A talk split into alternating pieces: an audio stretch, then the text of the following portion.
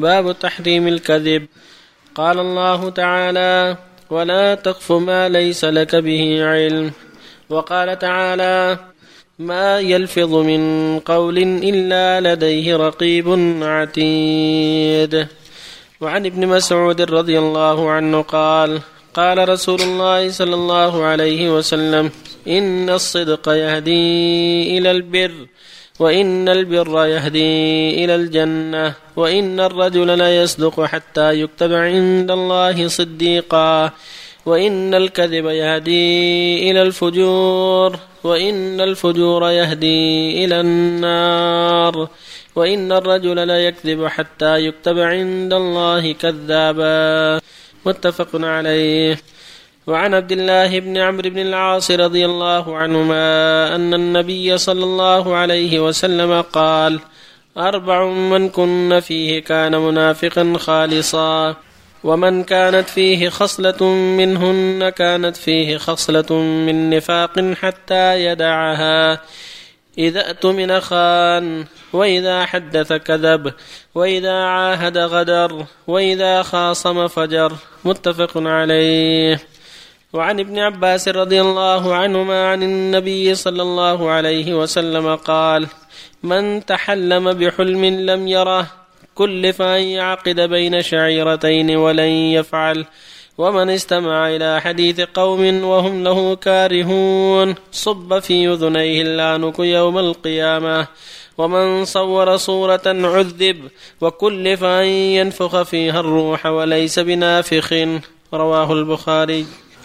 وبالله التوفيق الله وصلى الله وسلم على رسول الله وعلى آله وأصحابه ومن اهتدى بهداه. أما بعد هذه الأحاديث ثلاثة وما جاء في معناها مع الآيتين الكريمتين كلها تدل على وجوب حفظ اللسان والصيانه عن الكذب وأن يتحرى في كلامه حتى لا يتكلم إلا عن بصيرة.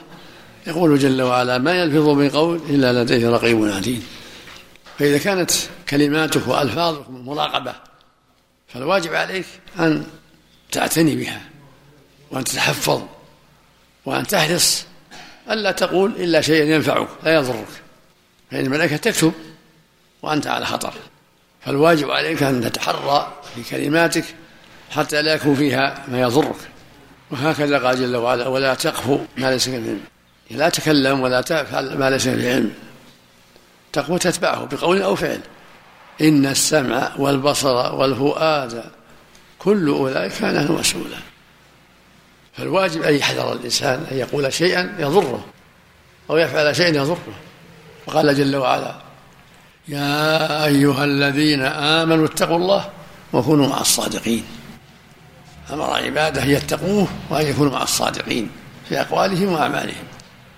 قال جل وعلا قال الله هذا يوم ينفع الصادقين صدقهم. لهم جنات تجري من تحتها أنهار خالدين فيها أبدا. رضي الله عنهم ورضوا عنه.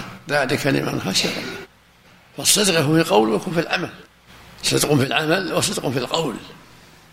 فالصدق في العمل أداء الفرائض عن بصيرة وعن عناية ترك المحارم عن بصيرة وعن عناية وإخلاص والوقوف عند الحدود عن عناية وبصيرة وإخلاص.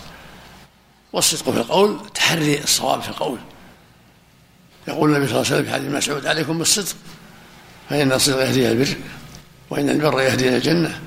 وما زال الرجل يصدق ويتحرى الصدق حتى يكتب عند الله صديقا. وإياكم الكذب فإن الكذب يهدي إلى الفجور وإن الفجور يهدي إلى النار. وما يزال الرجل يكذب ويتحرى الكذب حتى يكتب عند الله كذابا هذا فيه الحذر من الكذب تحريه والتساهل به. فالإنسان يتحرى الصدق ويعني بالصدق إلا فيما رخص الله فيه من الكذب. ما رخص الله فيه فلا بأس. كذب في الإصلاح بين الناس وفي الحرب؟ وفي حديث الرجل امرأته وامرأة زوجها؟ لا بأس لما فيه من المصلحة. حديث عبد الله بن عمرو بن العاص رضي الله عنه يقول النبي صلى الله عليه وسلم أربع من كنا فيه كان منافقا خالصا. ومن كانت في خصلة منهن كانت في خصلة من حتى يدعها. إذا اؤتمن خان وإذا حدث كذب وإذا خاص فجر وإذا عاهد غدر.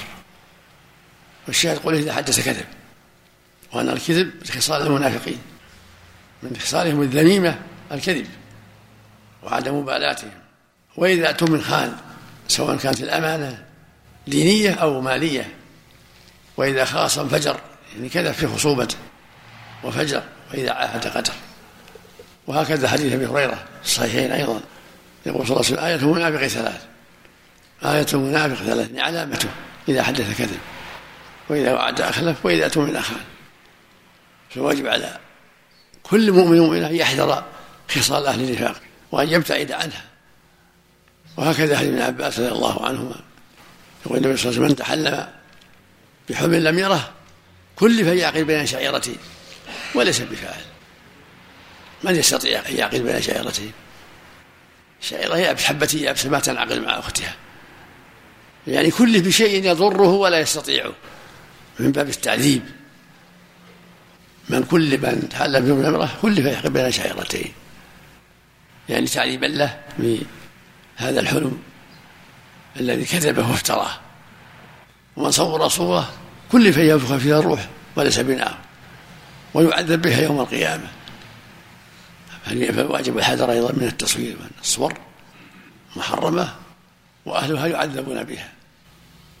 وفي الحديث الآخر يقول صلى الله عليه وسلم أشد الناس عذابا يوم القيامة المصورون في الحديث الآخر لعن لعن رسول الله صلى الله عليه وسلم آكل الربا وموكلة والواشمة والمستوشمة والمصور. والشاهد قول من تحلم بحلم لم يره. كلف وأن الكذب في الرؤيا كذب يعتبر جريمة. ليس له يكذب يقول رأيته يكذب. بل يجب أن يحذر ذلك. ولا يقول رأيت إلا وهو صادق.